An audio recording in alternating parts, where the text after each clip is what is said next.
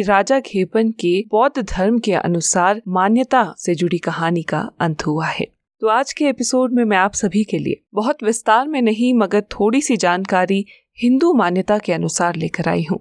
आज के एपिसोड में मैं आप सभी को थोड़ी बहुत जानकारी देना चाहूँगी कि राजा खेपन के बारे में हिंदू मान्यता क्या कुछ कहती है। तो चलिए आज के इस छोटे से एपिसोड की शुरुआत करते हैं। तो ऐसा माना जाता है कि राजा खेपन ऋषि जगथम और ऋषि जमलू के सबसे छोटे भाई हैं।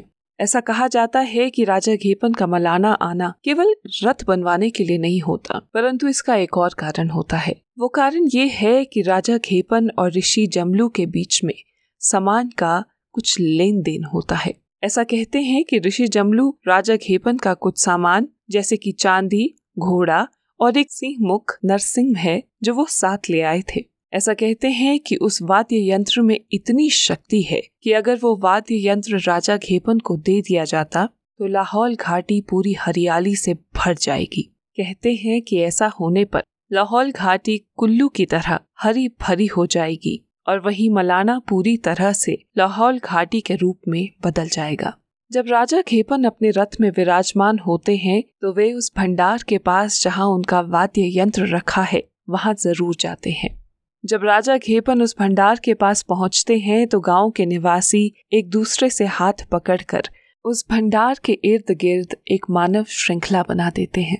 ऐसा करने का कारण स्पष्ट है कि वे राजा घेपन को उस भंडार के निकट नहीं आने देना चाहते। लेकिन राजा घेपन अपना पूरा ज़ोर लगाकर कहते हैं कि मेरा सामान मुझे वापस कर दो, पर वे देने से साफ़ मना कर देते हैं। आप में से कई लोगों ने कमेंट सेक्शन में मुझसे पूछा था कि राजा घेपन के रथ के लिए लकड़ी किस तरह से चुनी जाती है। तो चलिए, आज इसका भी जवाब आप सभी को दे देते हैं। ऐसा माना जाता है कि राजा घेपन की रथ के लिए लकड़ी व पेड़ काटते समय तीन पेड़ चुने जाते हैं। लेकिन पेड़ चुनने से पहले एक बलि तैयार की जाती है और उस बलि को उन तीन पेड़ों के सामने घुमाया जाता है। जिस पेड़ के पास पहुंचकर बलि अपना शरीर हिला दे, उस पेड़ को काट कर राजा घेपन के रथ के लिए इस्तेमाल किया जाता है। वैसे एक मान्यता ये भी है कि राजा खेपन जब सर्वप्रथम लाहौल आए थे तो जब सभी चंद्रखणी जोत पहुँचे तो मलाना निवासियों को संदेश भेजा गया कि राजा खेपन चंद्रखणी जोत पहुँच चुके हैं और गाँव वासी मुझे लेने जोत आए, परंतु संदेश मिलने पर गाँव वासियों ने ऐसा करने से मना कर दिया। जब राजा खेपन को इस बारे में पता चला तो वे क्रोधित हो गए। क्रोध में उन्होंने मलाना वासियों का अपना रौद्र रूप दिखाया और सभी गाँव वासी पागल होकर नदी में छलांग लगाने लगे थे। अपने साथियों की यह हालत देखकर अन्य गाँव वासी भागते भागते चंद्रखनी पहुँचे और माफ़ी मांगकर राजा खेपन को मलाना लाया गया। तो ये थी थोड़ी सी जानकारी जो आप सभी ने मुझे मैसेजेस और कमेंट सेक्शन के थ्रू मांगी थी। वैसे अन्य और भी कई सवाल हैं राजा खेपन से जुड़े, जिनका जवाब शायद हम अब तक नहीं ढूंढ पाए हैं।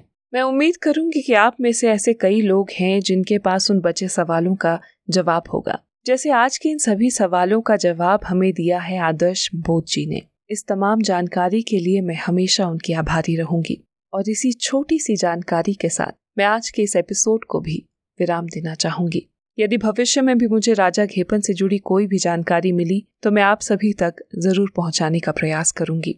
इतने समय से संयम बनाए रखने और सहयोग के लिए आप सभी का बहुत बहुत धन्यवाद। आप में से कई लोगों ने मुझे मैसेज करके भी प्रोत्साहित किया, उसके लिए भी आप सभी का बहुत बहुत धन्यवाद। मैं उम्मीद करूँगी कि भविष्य में भी आप सभी का प्यार और सहयोग इसी तरह बना रहेगा।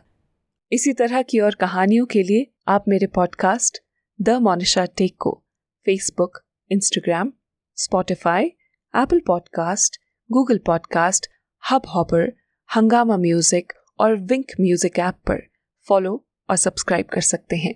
आज की ये छोटी सी कहानी और जानकारी पसंद आई हो तो इसे शेयर करना मत भूलिएगा। धन्यवाद।